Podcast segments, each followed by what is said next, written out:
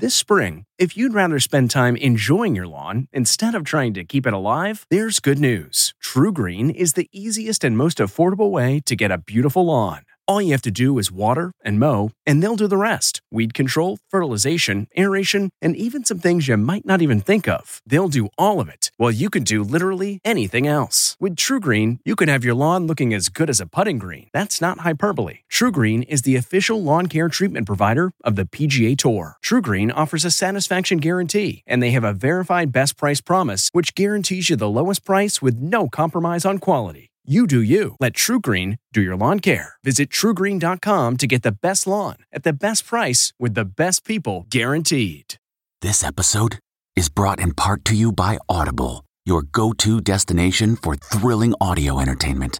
Whether you're looking for a hair raising experience to enjoy while you're on the move or eager to dive into sinister and shocking tales, Audible has an exclusive collection of thrillers from best selling authors that will keep you on the edge of your seat like James Patterson's first audio only thriller, The Coldest Case.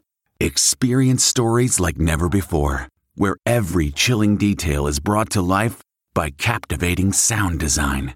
Plus, as an Audible member, choose one title a month to make yours forever. And now, new members can try Audible free for 30 days. Just visit audible.com slash WonderyPod or text WonderyPod to 500, 500. That's audible.com slash WonderyPod or text WonderyPod to 500 500. Texas food crisis. No one's delivering. Stores are cleaned out. Senators Cancun getaway cut short. I started having second thoughts almost the moment I sat down on the plane. Impersonation for a vaccination. A couple of young ladies came dressed up as grannies. Good morning. I'm Steve Kathan with the CBS World News Roundup. There are widespread food and water shortages now in Texas as the power comes back on slowly after days of record setting cold, snow, and ice. Many stores are cleaned out. We've got some water bottles, a few. Um, Two cans of soup. CBS's Omar Villafranca says a lot of homes have been damaged by the water from shattered pipes. We walked in and about two thirds of the ceiling was collapsed. There was sheetrock all over the floor and water was just gushing in. Joel Burns didn't have power, but he had flowing water in all the wrong places. It's disheartening. Burns says he reached out to 14 different restoration companies for help with repairs, like busted pipes and damaged drywall.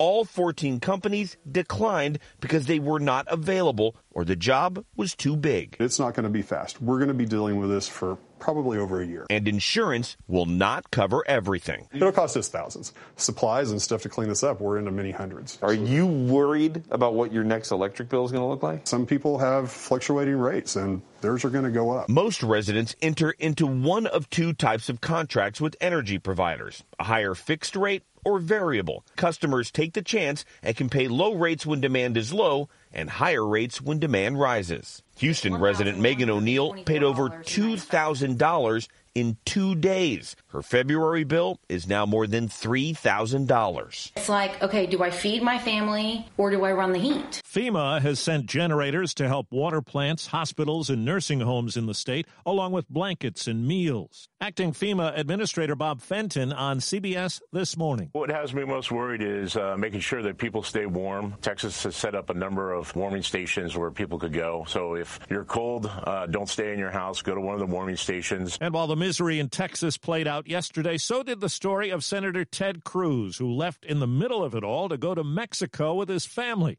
There was video of him in airports, photos on planes, and outrage directed at him on social media. Leaving when so many Texans were hurting didn't feel right, and so I, I changed my return flight and, and, and flew back on the first available flight I could take. Cruz had originally planned to stay into the weekend. No doubt about it, the week of bad weather has fouled up vaccine deliveries in a lot of places and has forced some vaccination sites to close. Michelle Roberts of the Washington State Department of Health says 90% of this week's allocation is late. We're in a holding pattern until the weather on the East Coast lightens up and vaccines can ship out. In Florida, two women were charged with trespassing. Dr. Raul Pino of the Orange County Health Department says they tried to fake their way in to get a second vaccine shot. A couple of young ladies came dressed up as grannies. Uh, to get vaccinated for the second time. He says they're investigating how they successfully got a first dose. The drug maker Pfizer says it's launched the first clinical trial in this country to look at how the COVID vaccine affects pregnant women. About 4,000 women are taking part in it. Expectant mothers are at higher risk for severe illness with COVID 19. Well, storms are only adding to the urgency in a new bipartisan push for more federal funding for states and cities.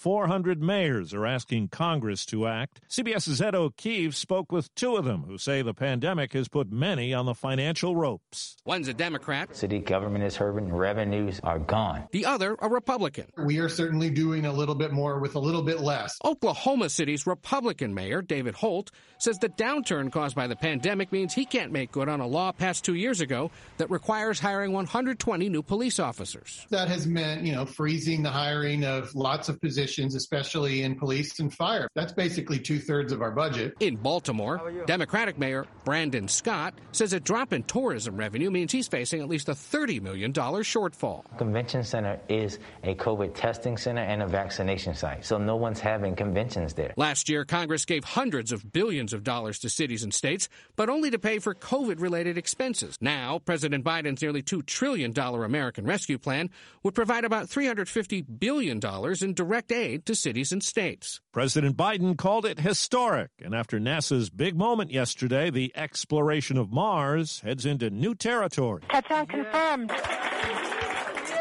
With Perseverance now safely on Mars, it can begin to focus on what it was designed to do explore the red planet. One of its primary jobs, searching for ancient life. One of the first high profile moments will come when a tiny four pound helicopter called Ingenuity is deployed when it makes its first flight, it will be the first time an aircraft has flown on another planet. Steve Futterman, CBS News, Los Angeles. Today, the United States has formally returned to the Paris Climate Agreement.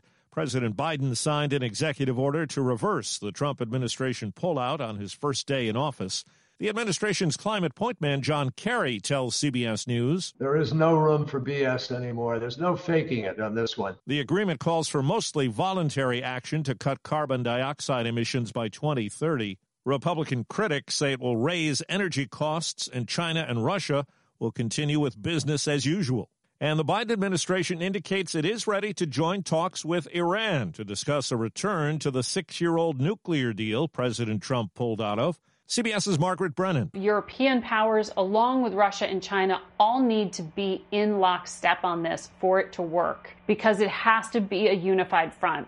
And that's where this is problematic right now. Well, the top White House cybersecurity official says the danger from the massive hack of government agencies blamed on Russia is not over. Anne Neuberger says a task force is trying to unravel it all. The level of knowledge they showed about the technology and the way they compromised it truly was sophisticated. The scope and scale to networks to information makes this more than an isolated case of espionage. Microsoft says the hackers studied and got access to the company's secret source code to help them hunt for vulnerabilities in the government systems.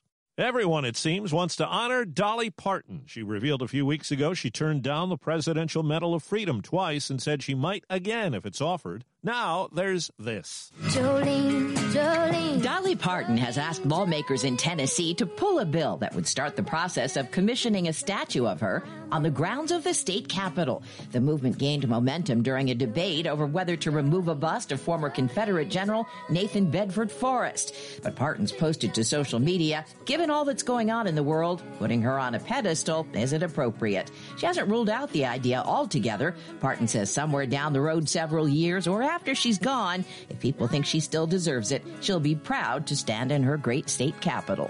Deborah Rodriguez, CBS News. That's the CBS World News Roundup for Friday. The broadcast is a Ferry, Cherry, and Rubin production. I'm Steve Kathan, CBS News.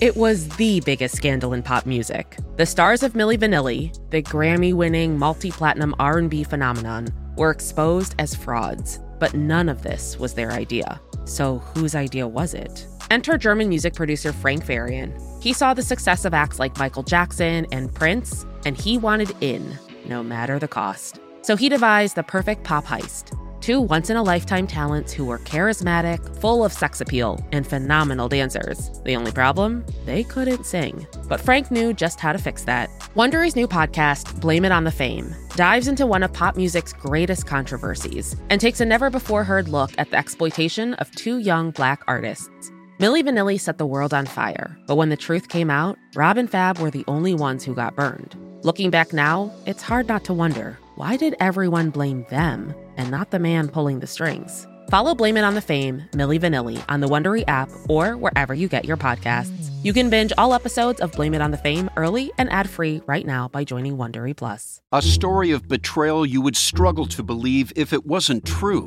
Listen to Blood is Thicker: The Hargan Family Killings early and ad-free on Wondery Plus. Nancy's love story could have been ripped right out of the pages of one of her own novels. She was a romance mystery writer who happens to be married to a chef. But this story didn't end with a happily ever after.